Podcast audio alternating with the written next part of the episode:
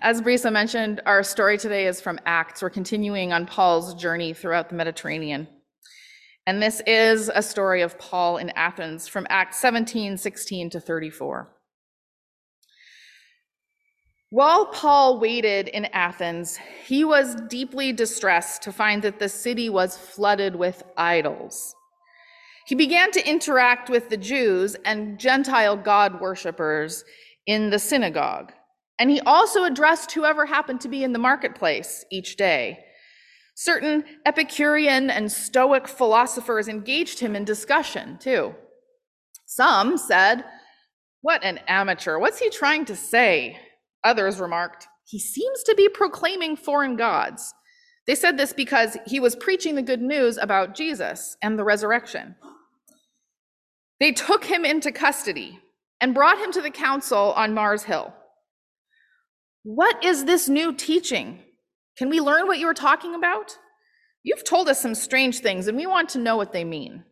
They said this because all Athenians uh, were inter- and foreigners who lived in Athens were used to spending their time in doing nothing but talking about and listening to the newest thing. Paul stood up in the middle of the council on Mars Hill and he said, People of Athens, I see that you are religious in every way. As I was walking through town and carefully observing the objects of worship, I even found an altar with this inscription To an unknown God. What you worship as unknown, I now proclaim to you. God, who made the world and everything in it, is Lord of heaven and earth. God doesn't live in temples made by human hands, nor is God served by human hands, as though needing something, since God is the one who gives life and breath and everything else. From one person, God created every human nation to live on the whole earth having determined appointed times and boundaries of their lands. God made the nations so that they would seek and perhaps even reach out to find God. In fact, God isn't far away from any of us. In God, we live and move and exist. As some of your own poets said, we are God's offspring. Therefore, as God's offspring, we have no need to imagine that the divine being is like a gold or silver or stone image made by human skill and thought. God overlooks ignorance of these times, of these things in the past, but now directs everyone to change their hearts and lives. This is because God has set a day with the intention to judge the world justly by the one who has been appointed. God has given proof to this proof of this to everyone by raising that one from the dead. When they heard about the resurrection from the dead, some began to ridicule Paul. However, others said, We'll hear about this from you again. At that, Paul left the council. Some joined him and came to believe, including Dionysius, a member of the council in Mars Hill, a woman named Damaris, and several others. For the word of God in Scripture, for the word of God among us, for the word of God within us. Thanks be to God. How good it is to be with you, my church. Uh, are you able to hear me in the room? Is the tech working? Okay, I see Zoomers can hear me. I see Amy is coming to the computer. Ah, now I'm big. Okay. So you can see me and hear me. Hello. Look at this technology working. My goodness. I want to start with Vu Le. Some of you know Vu. He writes uh, regularly uh, for Nonprofit AF. That is his blog. And he's um, a writer, thinker, um, just a really uh, wonderful teacher. He posts every week at Nonprofit AF, and this week, his post shared how he had woken up, this was just this past week, in the morning with a kidney stone flare up, spent almost the entire day doubled over in pain on the couch, nearly went to urgent care, and was trying to power through writing the week's blog post because it was just so important in this political moment for him to write. But a friend, Mari Kim, reminded Vu that, quote, you taking a break will give others permission to take a break when they are in debilitating pain. And she put that part in all caps. You taking a break will give others permission to take a break when they are in debilitating pain. And she's right. So he took a break that week and instead posted this message that I'm sharing with you, along with a picture of a kitten for reading the notice. And he said, We need to rest up and take care of ourselves to gather our energy, for we are in the fight of our lives. So, church, here I am with my own picture of a cat and my own story of taking a break. Many of you know that I spent the last week at Princeton, week of continuing education with my women's leadership clergy cohort, that I had to leave there early in order to get back for John to pick me up and drive me down to Drift Creek Camp so that I could be with the PNMC, Pacific Northwest Mennonite Conference board. The board is meeting all this weekend at the camp. Instead, I come to you from my bedroom. I am sick. I uh, was, I have a known exposure last week to COVID. So far, I am testing negative, but I am continuing to test. Um, anecdotally, I have heard that others who have been getting COVID recently have tested negative for a time and sometimes only test positive after they're feeling better. So, whether it's a nasty take me down cold or COVID that hasn't yet um, expressed itself as a positive test. Either way, I bring you Rogue. I bring you Rogue.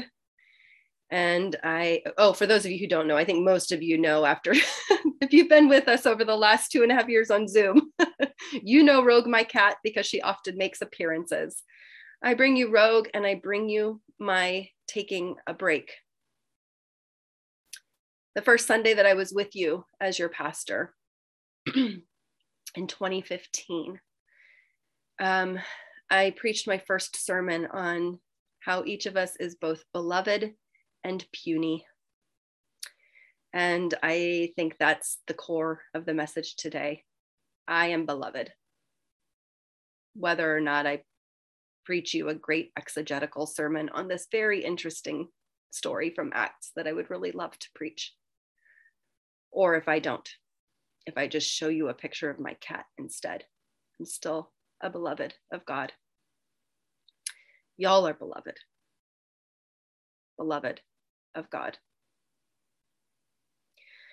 I had a chance to reflect this past week on my sort of leadership vision. And as I thought about it, I thought about how central that is to me. I think if I had to sum it up in a in a sentence my vision for being a pastor for being a leader in the world is to help each one to know they are beloved of God and to live lives that honor the belovedness of each one.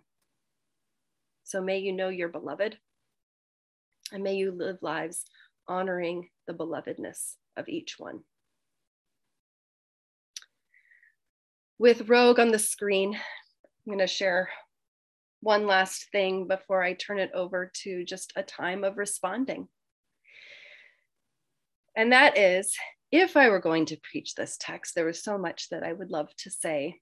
Um, but I'm really struck by one of the things that I learned as I sat with this text is that this very familiar and really poetic and wonderful phrase that most of us are familiar with that God is the one in whom we live, move, and have our being. The CEB, CEB said exists today. I don't like that as much as the one in whom we live, move, and have our being. What I learned in the last couple of weeks is that Paul borrowed this from an ancient Greek poem from the seventh or eighth century BCE. He took this ancient Greek poem and borrowed its beauty and its truth. And we do that all the time. And we need to be careful because there's, you know, appropriation is a thing. And if I had more time, I would sort of dive into that. But we borrow beauty from one another in our interfaith connections. There's a certain amount that we share, and then there are certain points where we really and truly diverge. And good interfaith connection honors both of those, both what we share and where we diverge. One of my favorite examples, which I've said before, of borrowing is that hymn, that beloved hymn, The Love of God, the third verse, which is so beloved to so many of us. Could we with ink the ocean fill, and were the skies of parchment made? Were every stalk on earth a quill, and everyone a scribe by trade, to write the love of God above would drain the ocean dry. Nor could the scroll contain the whole, though stretched from sky to sky. These beloved words that we Mennonites and other Christians have sung for so long originate from the Quran, the Islamic sacred text, and then were adapted by a rabbi in Germany, Rabbi Meir. From the Quran, adapted by a German rabbi, all the way to a Mennonite hymnal. So here's one more bit of borrowed beauty as you get to, oh, oh, I'm gonna stop the screen share now.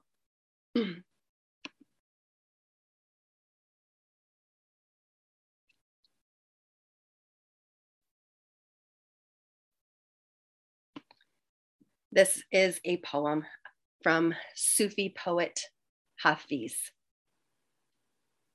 the God who only knows four words. I offer this to each one of you, beloveds of God. May you know your belovedness. Every child has known God, not the God of names, not the God of don'ts, not the God who ever does anything weird, but the God who only knows four words and keeps repeating them, saying, Come, dance with me. Come, dance. Amen. And may it be so.